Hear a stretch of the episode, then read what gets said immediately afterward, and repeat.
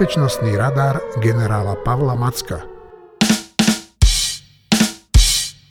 Bojová hmla. Dobrý deň, pán Macko, tak a poďme rovno k veci. Tak čo na tej Ukrajine, čo tam máme?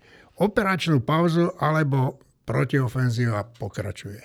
Tak máme za sebou oficiálne priznanie, že protiofenzíva je pomalšia, ako sa očakávalo. Prezident Zelenský to spomenul. On dokonca spomenul aj to, že, že niektorí západní predstavitelia sú nedočkaví, netrpezliví a že vlastne už vyjadrili určitú mieru, nie že nespokojnosti, ale, ale takého toho slaboduchého myslenia, že nejde to všetko, ako by to malo byť, že očakávajú veľké výsledky. My sme aj minule hovorili, že, a dokonca som to myslím, že písal aj u vás uh, v, v tej printovej verzii týždňa, že uh, necháme to na Ukrajincov. Lebo oni zomierajú a oni si musia vedieť stanoviť to tempo.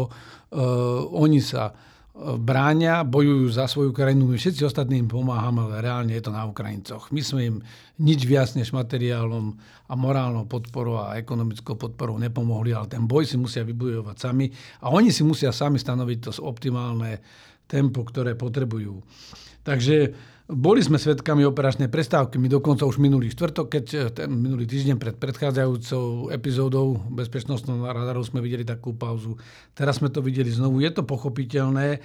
Vojska si doplňujú zásoby, preskúpili sa, upresnili si svoje taktické plány a vidíme, že sú naspäť v boji. Uh, treba si uvedomiť aj to, že my dostávame informácie uh, 2 až 3 dní s oneskorením. Uh, ja viem, že ľudia sledujú tie rôzne telegramové kanály a podobne. Uh, ja som to včera počul na jednej večeri, že, že tu už je každý teraz generálom a všetci proste hýbu tými vojačikmi. Ono je to zložitejšie. Ja sa snažím vnímať naozaj celé to operačné prostredie. Takže povedzme si teda, čo sa stalo minulý týždeň. Keďže sme si už povedali, čo je to tá taktická, operačná a strategická úroveň, tak si to rozoberiem po oblastiach. V tej taktickej úrovni sme boli svedkami viacerých takých operačných pauz alebo, alebo bojových prestávok, kedy sa vlastne e, doplňovali zásoby. Ale napriek tomu sa tie boje opäť rozhorili. Ukrajinci stále postupujú v tej západnej časti záporovskej oblasti. Postupujú na rozhraní záporovskej a doneckej oblasti, to je niekde v oblasti toho Vuhledaru a darilo sa im aj pri Kremine. E, snažia sa ostreľovať hajmarsami E, okolie Bachmutu.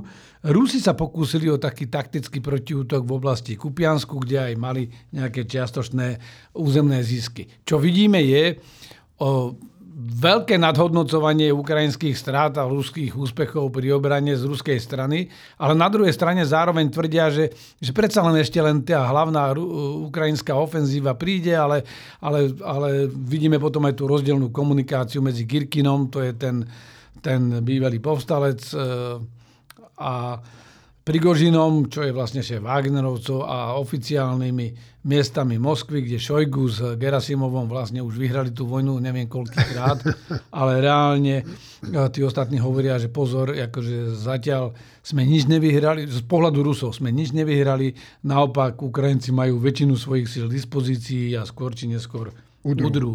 Na operačnej úrovni sa nám rozohráva stále tá istá zaujímavá hra a tu robia veľmi dobre Ukrajinci. Ona je tak ako v pozadí, lebo občas zaregistrujeme, keď ako teraz, veľkú pozornosť upútal zničenie toho mostu medzi Krymom a Chersonskou oblasťou a je to ten východný most, ktorý vlastne z železničným most tej oblasti ide k tomu mestu Džankoj, kde viackrát Ukrajinci udreli.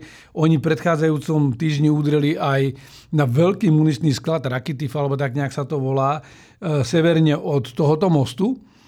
No a teraz narušili ten most. No a že čo to vlastne operačne znamená? No tak znamená to, že Rusom tam zničili nejaké väčšie zásoby munície, lebo vojska majú u seba muníciu, potom majú nejaké menšie hromaždiská munícia alebo predzásoby, také sklady polné, ktoré majú kúsok za tými bojovými líniami na úrovni brigády.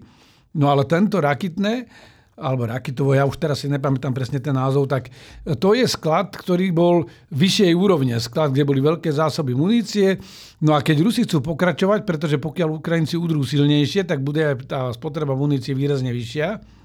No tak potrebujú si tie zásoby doplniť. No a teraz vlastne musia obchádzať obrovské územie, tak cez pol Slovenska, lebo vlastne môžu ísť len tým západným mostom, západným tým pásom súše, ktorá spája e, Krymský poloostrov s kontinentom a s tou Chersonskou oblasťou a vlastne poprvé dostávajú sa až na 70 km, tam je ďalší most na 70 km k ukrajinským liniám, to znamená, tam už nepotrebujú ani Storm Shadow, tie rakety, čo majú 300 km dostrel, ale aj HIMARSy by im stačili. A tá trasa samotná e, vedie do, do takého, že oni vlastne najprv musia ísť na západ, k rieke Dnipro skoro, a potom sa vrac, môžu naspäť vrácať na východ. A to je mimochodom ten výbežok je 50 km od ukrajinských línií, to znamená, čokoľvek by sa stalo, alebo Ukrajinci jednak majú Heimarsy, jednak majú letectvo, Takže môžu im toto ničiť. A to je to, čo sme sa bavili, že čo je operačná úroveň e, toho konfliktu, to je aj o tom, o vašej schopnosti reagovať na rýchlo sa meniacú situáciu na tej taktickej úrovni. Takže toto Ukrajinci veľmi dobre pokračujú. Ja každý deň sledujem, to sú desiatky útokov na tieto ciele, na to tylo. Len je to také v úzadí, lebo nevidíte nejaké územné zisky alebo niečo. Ja keď sa vrátim ešte k tej taktickej úrovni, tak za dva týždne vlastne tej protiofenzívy Ukrajinci mm, oslobodili nejakých 8 obcí, mali sme tie 5 chatky, mali sme tu ďalšiu obec pre včerom, ale, a nejakých 113 km štvorcových, ale toto je to nepo, nie je to podstatné. E, na strategickej úrovni vidíme to, že teda Ukrajina sa snaží komunikovať jednak vo vzťahu k tomu samitu NATO, snaží sa vysvetliť aj tým západným spojencom, že potrebujeme vašu dlhodobú pomoc. My sme ani nepočítali, že v jednom údere sa to zmení a Rusi sa strategicky zase snažia diskreditovať proste tú operáciu a odpískať ju skorej, ale na druhej strane vidíme aj prvé také signály, ktoré, sú, ktoré by možný, mohli naznačiť, že, že predsa len sa Rusi psychologicky pripravujú aj na to, že by mohli dojsť o väčší, väčšiu, väčší rozsah kontroly nad, nad najmä to južnou Ukrajinou, takže už, už vidíme také signály, že už hovoria, že vlastne celé operácie boli splnené a podobne. Ale je to taký šum. Ja by som to v tomto okamžiku no, uvidíme, ne? bral ako strategický šum.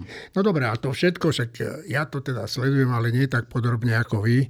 A, a netrvá to už príliš dlho a nebude aj takým dôvodom to, že Ukrajinci možno čakajú na tie lietadla moderné stíhačky? Viete, čo nie ste prvý, kto sa ma na to pýta. Mne sa minule aj pod mojimi príspevkami spýtali na to, že či čakajú, že keďže tá operačná pauza, ale to je krátka operačná pauza, to sú taktické prestávky, ale volá sa to operačná, lebo nepokračujú akoby aktivity operácie. Áno. Ale nemyslím si, je to možné, ale nemyslím si, že čakajú na to letectvo, lebo je tu niekoľko takých protichodných vecí. Ehm, Rusi samozrejme sa opäť ohlasujú, že budujú ďalší armádny zbor, ktorý má posilniť e, západný vojenský okruh. Je z tých vrahov, čo najímajú? Ehm, nie len, majú ešte aj, to, to je jedna vec, ale a ešte teraz sú, Prigožín chce dokonca najať aj E, týchto gamblerov a hráčov, proste videohier, ktorí majú akože posilniť jeho, tie Wagnerovské vojska. Ale Rusi organizujú, e, chcú doplniť opäť, e, opäť číslo 5, myslím. E, opäť e, tankových plukov chcú doplniť e, prvú gardovú tankovú armádu a 20. vševojskovú armádu. Tie, to bolo to najlepšie, čo Rusi mali a to je to, čo mali na severovýchode Ukrajiny, vlastne v tej Charkovskej oblasti z druhej strany hranice. Teraz sa tam sústredujú, ale Povedali, že do 1. júla by to chceli sústrediť, ale to sa im asi nepodarí ani vycvičiť, ani vyzbrojiť. Uh, takže Ukrajinci, um, keby čakali na tie stíhačky, to bude, bude ešte mesiace trvať, tak opäť umožnia Rusom posilniť sa a ešte naopak vytvoriť im aj nejakú minimálne operačnú hrozbu, že by sa pokúsili Rusi, aby ich rozptýlili. Že by sa pokúsili znovu otvoriť niekde ten severný front, možno smere na Charkiv alebo niekde. Takže ja by som v tomto prípade pripomenul jednu vec. Uh, my sme mali 6. júna výročie vylodenia spojencov v Normandii to bolo 6. júna 1944. Bola to tzv. operácia Overlord, aj keď samotné to vyledenie na ten deň D sa volalo operácia Neptún. No tak chcem povedať pár vecí o tom, že aby sme sa dobre. vedeli poučiť, lebo dá sa to celkom dobre porovnať s tou situáciou dneska. Takže vtedy spojenci, uh, vlastne to bolo 12 spojeneckých národov, ktoré sa išli vylodiť a vlastne potrebovali sa prebiť na tú európsku pevninu.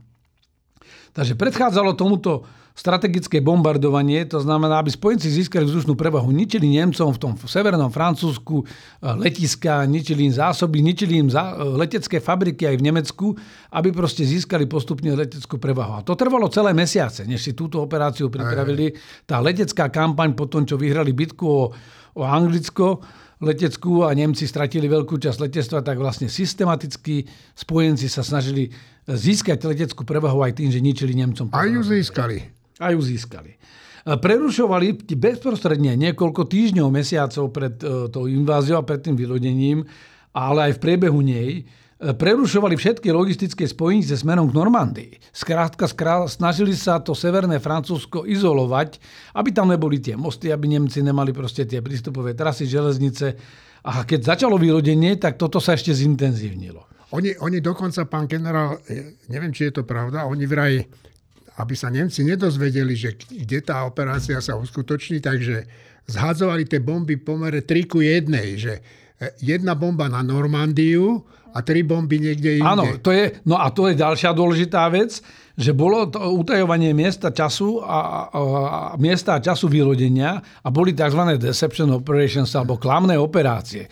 To znamená, vykonávali spojenci významné klamné operácie, ktorými mali ako keby naviesť tých Nemcov a ich pozornosť na úplne iný smer, kde by sa mohli vylodiť, ktorý ale musí vám dávať operačne zmysel aj tým Nemcom, že, že musia to cítiť ako reálnu hrozbu, lebo inak to nemá zmysel.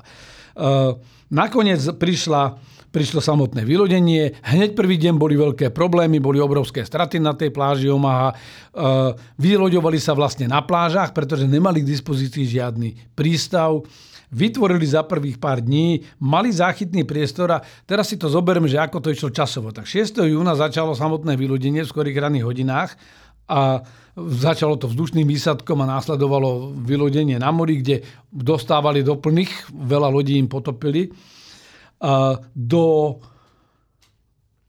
26. júna vybudovali len malý taký záchytný priestor.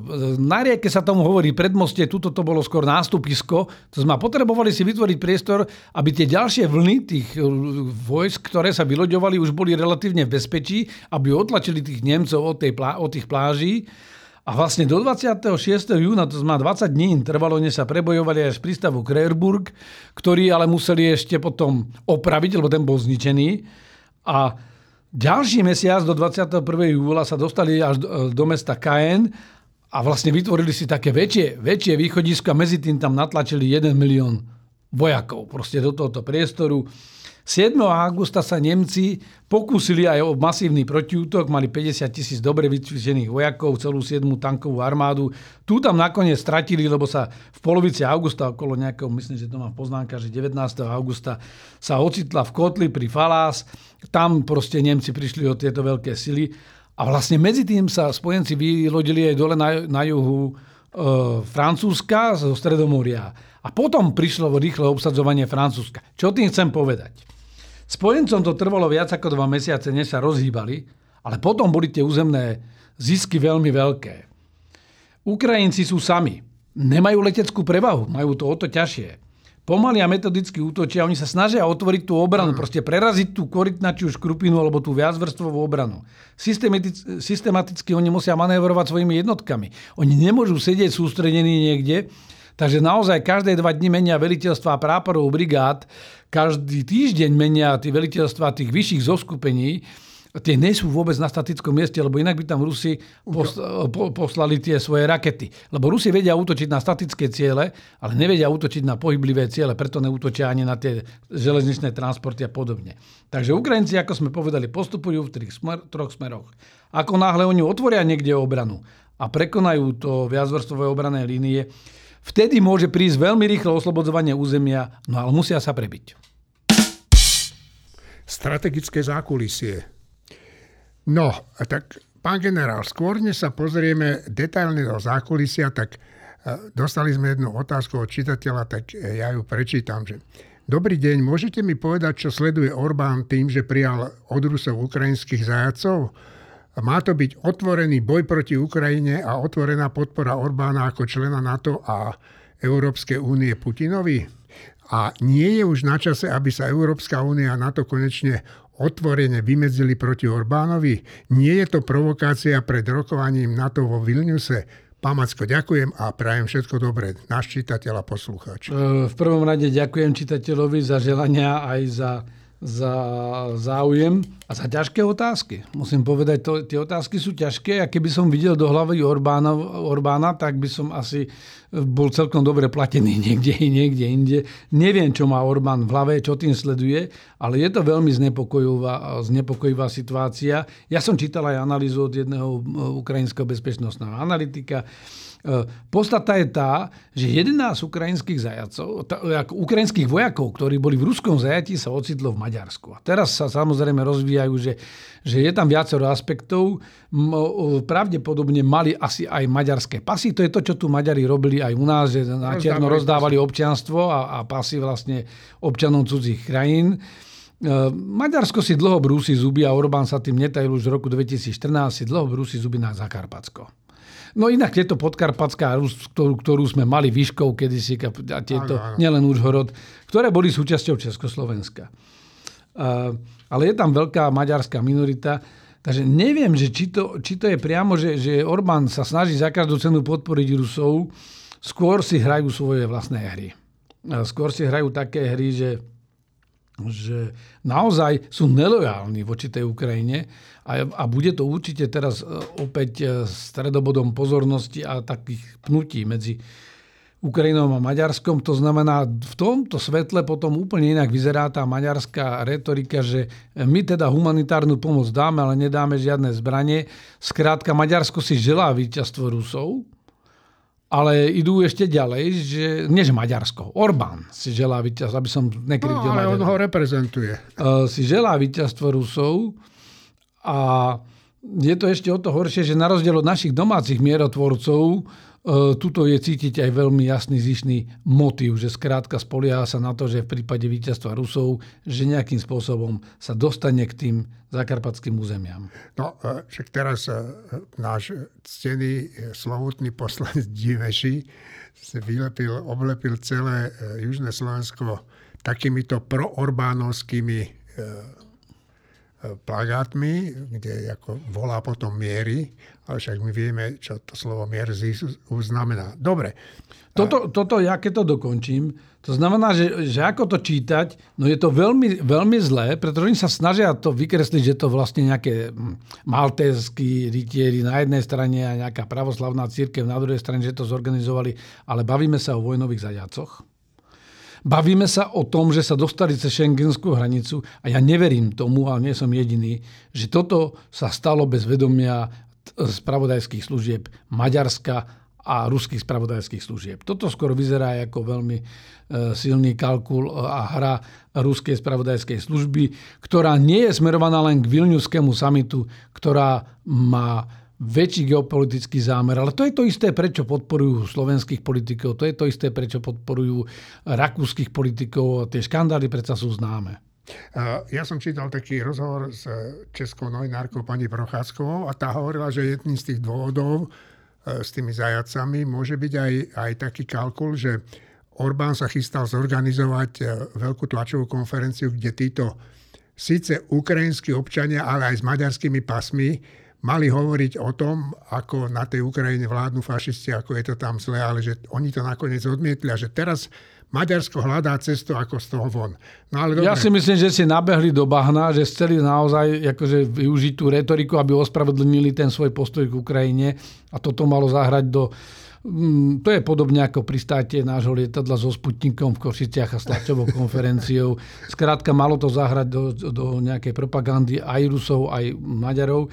No ale súhlasím s eh, čitateľom, že je to provokácia a toto, oni sa vymedzia. Len tu je treba povedať, že v takýchto vážnych medzinárodných veciach aj tí spojenci majú iné nástroje a metódy, ako to tomu partnerovi odkázať a na rozdiel od našej domácej politickej scény tieto odkazy sa nerobia cez médiá, tieto odkazy ale určite po tých oficiálnych líniách e, idú. Dobre, tak blíži sa summit e, NATO vo Vilniuse. Teraz som zachytil, že tu e, boli na Slovensku náčelníci generálnych štábov V4 a videl som, že na ministerstve obrany bol aj šéf vojenského výboru, teda to je vraj najvyššie postavený vojak na to, tak Pán Macko, čo sa deje v zákulisí? No, máte pravdu, však Peter Pavel, český prezident, bol predsedom vojenského výboru NATO, teraz je to Rob Bauer, holandský admirál, bývalý holandský náčelník generálneho štábu. Inak mimochodom mal som s ním možnosť byť na večeri. Tak prezradte niečo tajné. Ďaká Globseku nič tajné neprezradím, lebo sme sa dohodli, že, je to veľmi, že to bol taký, nebol som iba sám, boli sme viacerí, ale že to bol veľmi taký, taký priamy rozhovor o, o celkovej tej situácii. V každom prípade krajiny sa pripravujú na summit. To je jasné, že aj predseda vojenského výboru chodí po krajinách, snaží sa zistiť tú atmosféru, ovplyvniť ju. On cestuje veľmi veľa, cestoval aj Petr Pavel lebo spojenstvo spočíva v tom, že naozaj partnery si rozumia. Na to je konsenzuálna organizácia. To znamená, je veľmi dôležité na politickej, diplomatickej, ale aj na tej vojenskej úrovni e, ten konsenzus budovať tým, že, že naozaj sa priamo bavíte, že si neodkazujete cez nejaké správy a vôbec nie cez médiá. No Takže, a čo sa, čo sa tam bude riešiť? No tak na, na tom samite je jasné, že sa bude riešiť Ukrajina, o tom sme sa viackrát túto bavili v bezpečnostnom radare. Budú sa, bude sa baviť o našich obranných plánoch a posilnenie nášho obraného potenciálu. Jednoducho my na tú situáciu, ktorá vznikla e, v Európe a vo svete, musíme reagovať a už prvý deň vojny som ja povedal, že Bohužiaľ, je mi to ľúto, ale, ale toto je generačná vec. Toto na celú generáciu totálne mení podmienky e, vo svete a my na to budeme musieť reagovať a bude to aj niečo stáť. No a samozrejme budeme sa baviť, e, alebo spojenci sa budú baviť aj o dlhodobej zmene postavenia NATO a posilnenia tej deterencie alebo odstrašovania. To znamená, aby zabránili v budúcnosti takéto agresii, lebo vlastne no, ruský útok na Ukrajinu sa stal preto, lebo Rusi neboli dostatočne odradení, odstrašení a mysleli si a boli presvedčení, že si to môžu dovoliť, že to môžu urobiť. Hmm. A ja som dostal takú otázku, že čo by mali krajiny na východnom krídle urobiť, aby sme odolali. No tak tú otázku kladiem aj vám, pán Macko. Tak ja si myslím, že momentálne e, by sme mali e, v podstate mm, naozaj sa pozrieť na to, že, že to odstrašovanie, že tá doba sa zmenila a my musíme prispôsobiť naše ozbrojené sily a ich potenciál. Už to nemôžu byť len na parádu, na prehliadku a na mohyle sa ukázať niekde a deň, deň detí so ozbrojenými silami. Musíme v rámci celej, keďže sme v kolektívnej obrane, musíme v rámci celej Európy sa pozrieť na mobilitu, aby sme vedeli tie posily e, presúvať musíme sa venovať infraštruktúre a jej odolnosti. Videli sme, že Ukrajinci prežívajú vďaka tomu, že boli schopní rýchlo operovať tie energetické zariadenia, železnice. Musíme si ale budovať aj odolnosť celej spoločnosti, lebo na konci tá výhra alebo prehra je v hlavách, v mysliach. Fínsko napríklad ako budúci, alebo už teda nový člen aliancie, tak Fínsko uh, je jedna z najlepšie pripravených, nemá možno najlepšiu armádu, ale celkovo je to krajina jedna z najlepších krajín pripravených na, na prípadnú agresiu, lebo naozaj u nich ten koncept celonárodnej obrany skutočne funguje. E, majú to prepracované, tá spoločnosť je odolná, nepodlieha natoľko ani tým dezinformáciám, ale je aj pripravená konať. Takže ja by som v tej reakcii e, povedal, že, že keď e, prišla tá anexia Krymu, tak na to vytvoril niečo ako že akčný plán pripravenosti a vytvorili sa tie malé styčné týmy, potom sa vytvorili tie malé bojové skupiny ako predsunutá prítomnosť. E, tá situácia sa zmenila a na to musí robustne reagovať. E, na východnom krídle e, musíme asi prejsť do tzv. predsunutej obrany či sa nám to páči, lebo nie. My nemáme dostatočne silné vojska a buď teda z niekoľko násobíme našu armádu, alebo budeme chcieť, aby aj na našom území bola silnejšia bojová sila, ktorá je schopná okamžite začať brániť Slovenskú republiku a jej svrchovanú suverenitu a jej, jej hranice. Ja nehovorím, že tá situácia je tu teraz hneď, ale k tomuto my musíme smerovať budeme musieť veľmi zrýchliť e, v tých našich plánoch, kde 20 rokov budujeme jednu brigádu, a to nie je len Slovensko, všetky tie krajiny okrem Polska, budeme musieť výrazne zrýchliť e, pri budovaní tých našich síl, rýchlo ich cvičiť a zároveň cvičiť spoločne, aby sme naozaj mali tú schopnosť e, spoločne viesť operácie. No ale budeme musieť aj výrazne investovať do podpory hostiteľskej krajiny, priemyselných kapacít, zvážiť možnosť aj vytvárania zásob, lebo NATO armády boli veľmi tenké na zásobách, všetko sa to odkladalo, povedalo sa, že, že však, netreba. však to netreba a, a podobne. To isté bolo napríklad s priemyslom. My sme, viete, keď vzniklo NATO, tak sa hovorilo, že krajiny sa budú spoločne brániť a logistika je národná zodpovednosť. Lenže v tej dobe, v tom 49. roku, krajiny vlastnili železnice, krajiny vlastnili v podstate všetky dôležité kapacity spojovacie. Dneska je to všetko v súkromných rukách. A tie súkromné firmy nie vždy e, sa starajú, oni sa starajú o to, aby dosahovali zisk, veď preto existujú, ale napríklad zbrojárenský priemysel bol dlhé roky nastavený na just-in-time logistiku, to znamená logistiku práve včas, ktorá znamenala veľmi nízke zásoby, e, konkrétne súčiastky mi prídu, ja to zmontujem, radšej dlhodobé kontrakty s malými výrobnými kapacitami, ktoré vlastne sa stabilne dlhodobo dodávajú. No ale zrazu, keď príde taký konflikt, jak je teraz Ukrajina, potrebujete náhle zvýšiť uh, výrobu. Poviem príklad. Výroba, než sme začali zvyšovať obrátky, tak v celom NATO sme boli schopní vyrobiť 700 tisíc e, nábojov delostreleckej munície za rok. A to, keď sme išli na plné kapacity toho, čo sme mali v, tých, v tej norme. E, Rusi teraz strieľajú ešte stále 20 tisíc nábojov denne, čo je ročne 7,5 milión. To znamená, my a, a mali, ten, ten vrchol mali až 60 tisíc. To znamená, my sme boli schopní tým priebežným systémom vyprodukovať jednu desatinu toho, čo len Rusi boli schopní spotrebovať na tom boisku. Samozrejme, my sa môžeme skoncentrovať viacej na tú presnosť, tým pádom nepotrebujete toľko munície, ale proste tá matematika nepustí. My si budeme musieť vytvárať aj nejaké zásoby. Ale hovorí sa niekedy, že aj o, o povinnej vojenskej službe znovu.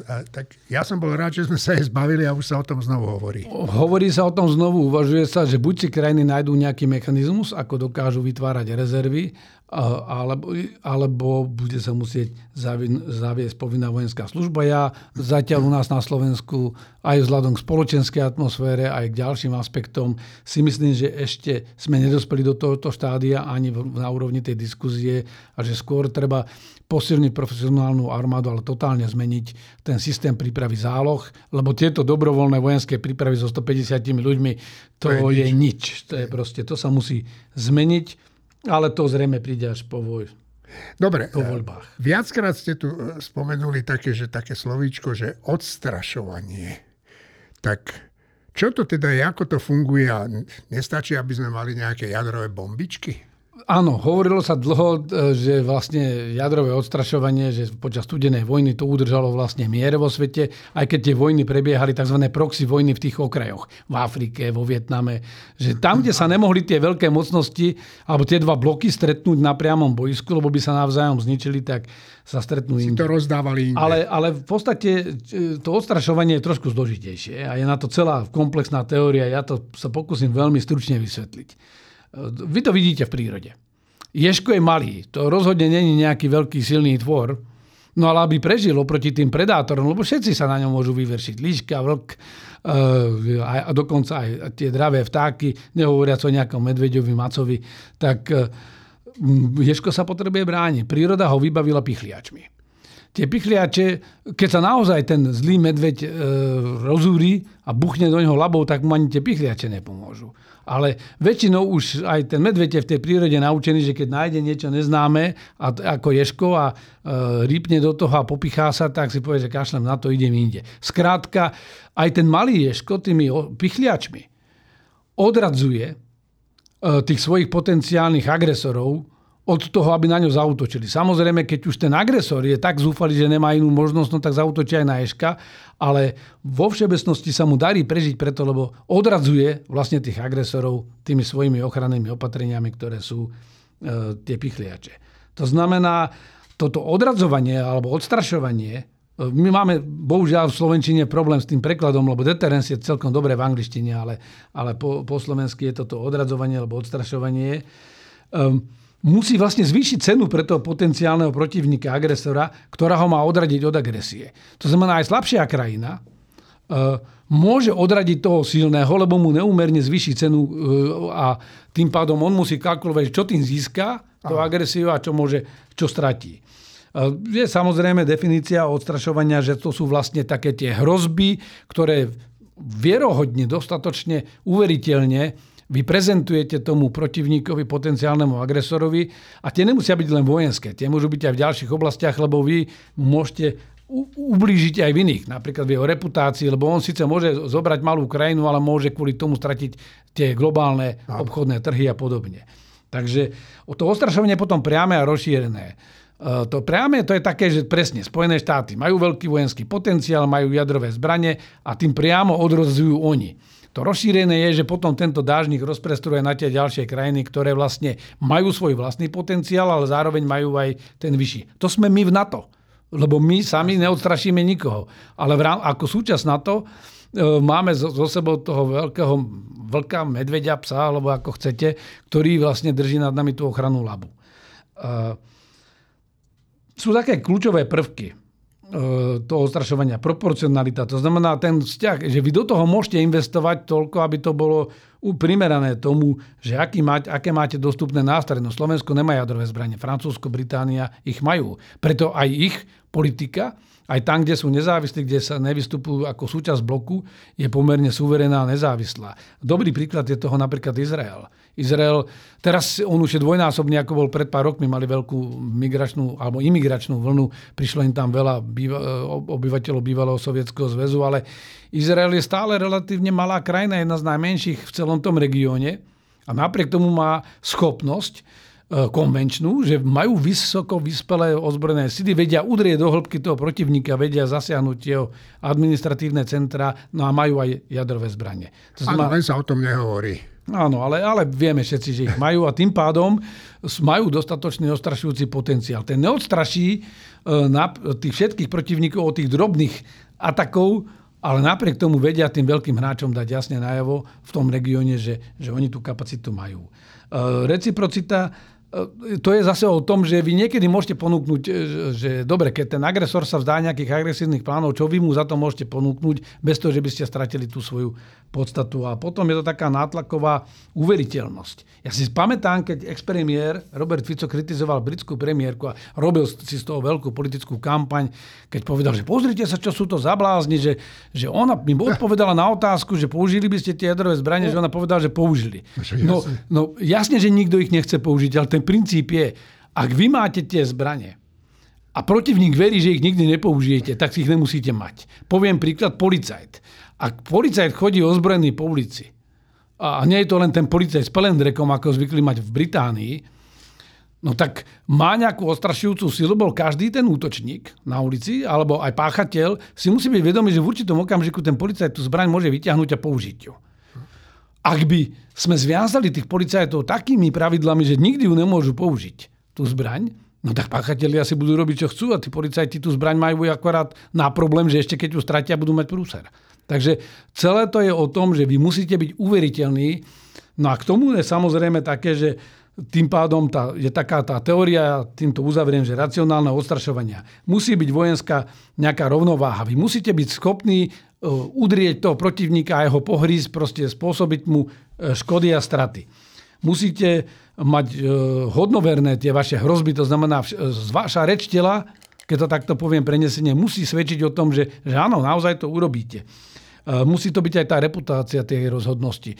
To znamená, že vy máte taký ten, ten priebeh tej vašej histórie alebo krajiny je, že áno, títo sa budú brániť, lebo oni sa vždy bránili. To znamená, to je, vtedy to robí tú uveriteľnosť. No a samozrejme musíte byť schopní ohroziť aj, aj to superové záujmy. 360 stupňov. E, blížime sa ku koncu. Pán Macko, tak e, čo sa deje vo svete? Viete čo, tento týždeň by som povedal, že nič také e, zásadne sa nezmenilo. To znamená, všetky tie konflikty, Balkán, Sudán, všetko to, e, Pacifik, všetko tie napätia a konflikty sú stále prítomné, e, takže nebudem vyberať nejakú špecifickú oblasť, e, na ktorú by sme sa zamerali. Zvyšuje sa migračný tlak, a sezóne rastie vlna utečencov. Samozrejme, tu treba povedať, že e, je rozdiel medzi... Migranti to je vo všeobecnosti, ale máme potom utečencov, máme legálnych migrantov, to sú tí aj zahraniční pracovníci, ktorí napríklad u nás pracujú. A potom máme aj ilegálnych migrantov.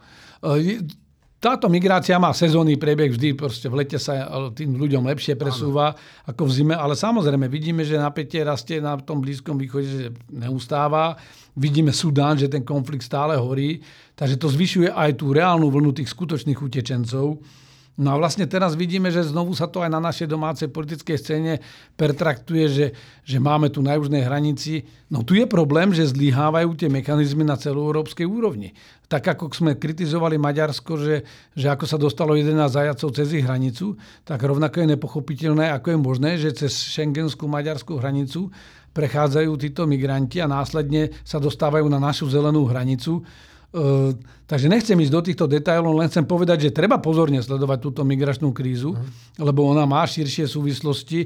A opäť to ukazuje na to, že tá Európska únia uh, si musí vedieť urobiť aj spoločnú ochranu tej vonkajšej hranice a musí mať tú schopnosť manažovať to bezpečnostné prostredie vo svojom najbližšom okolí, najmä tam, kde sú tie krajiny úplne zlyhané.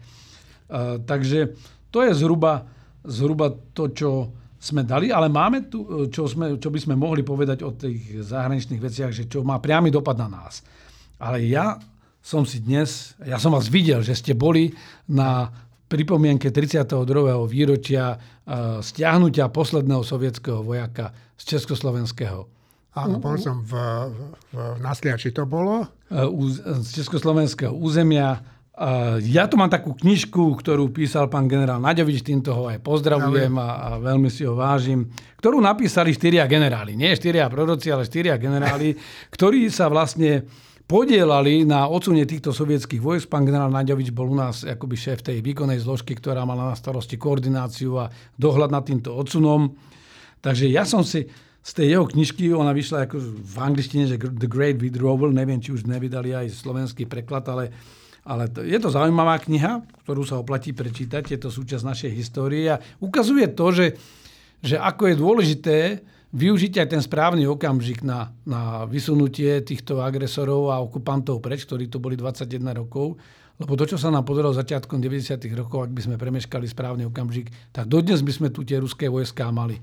Dneska majú Ukrajinci ten istý problém. To znamená, keď poviem tak, že, že okamžitý mier môže nastať, že za dvoch okolností buď e, Putin vydá rozkaz a bude mier a naozaj vojna skončí a bude to nie prehra Ruska, len sa stiahnu, a bude, ale zachráni sa Ukrajina, alebo by bol mier, že Ukrajinci kapitulujú, ale tým pádom stratia vlastnú krajinu. Takže my sme vtedy sa rozhodli, že odsunieme tých sovietov, lebo sme stratili na 21 rokov vlastnú krajinu. My sme ju nemali pod svojou kontrolou už od roku 1948, od februára 1948, ale v 68. sme sa dostali pod priamu vojenskú kontrolu kontrolu tých sovietských vojsk. Takže ja len pár čísiel, že aby si, aby si uh, poslucháči predstavili, že, že o, čo sa, o čom sa bavíme tak na tom území Československa v troch fázach, v troch etapách sa od toho roku 90 do roku 91 odsunulo celkom 73 500 ruských alebo sovietských vojakov. 268 jednotiek v 86 posádkach, 16 tisíc rodín, 30 odpalovacích zariadení raket, ktoré boli nosičmi jadrovými, 76 uh, stíhacích lietadiel, 146 uh, bojových helikoptér, 1220 tankov, 1218 delostreleckých systémov a minometov, 2,5 tisíca bojových vozidiel pechoty, uh, 18 594 vozidiel, automobilov a nákladiakov 18 tisíc. To je, to je viac, ako je počet našich vojakov.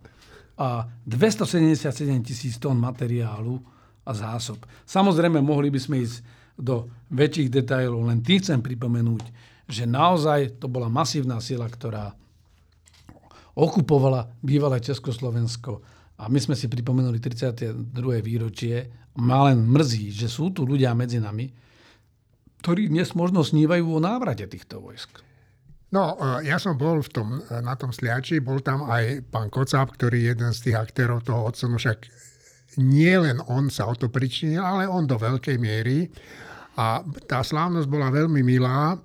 Čo bol pre mňa problém, že videl som tam jednu dámu, ktorá bola medzi tými pozvanými hostiami a tá dáma ešte prednedávnom vyzývala celý sliač ako primátorka e, na referendum o tom, aby tam neboli americké základne, tak to mi pripadalo teda fakt nechutné, keď tam ona rečnila, aká je rada, že tí Rusi sú preč. A, a dokonca nemala ani toľko chochmesu. Ja som sa aj na to pýtal, že prečo nevyhlásila, že táto slávnosť sa deje na tom sliači, prečo to nevyhlásila v rozhlase. A ona mi odmietla odpovedať. Takže dobre, ideme k, e, k finišu môj obľúbený citát. Čo to dnes bude? Viete, čo mám doma v knižnici, takú knižku zelenú. Eh, George Sullivan, bývalý veliteľ amerických pozemných síl alebo americkej armády, eh, krátko po skončení studenej vojny, keď sa reorganizovala, napísal takú knihu, že eh, Hope is not a method, že nádej nie je metóda. A napriek tomu dám teda jeden citát k nádeji. Nádej má svoju cenu. Nádej nie je pohodlná ani ľahká. Nádej si vyžaduje osobné riziko. Nie je iba o správnom prístupe. Nádej nie je o pokoji. Nádej je čin. Nádej znamená niečo robiť. Napísal Chris Hedges, americký novinár a presbyteriánsky kazateľ. thank you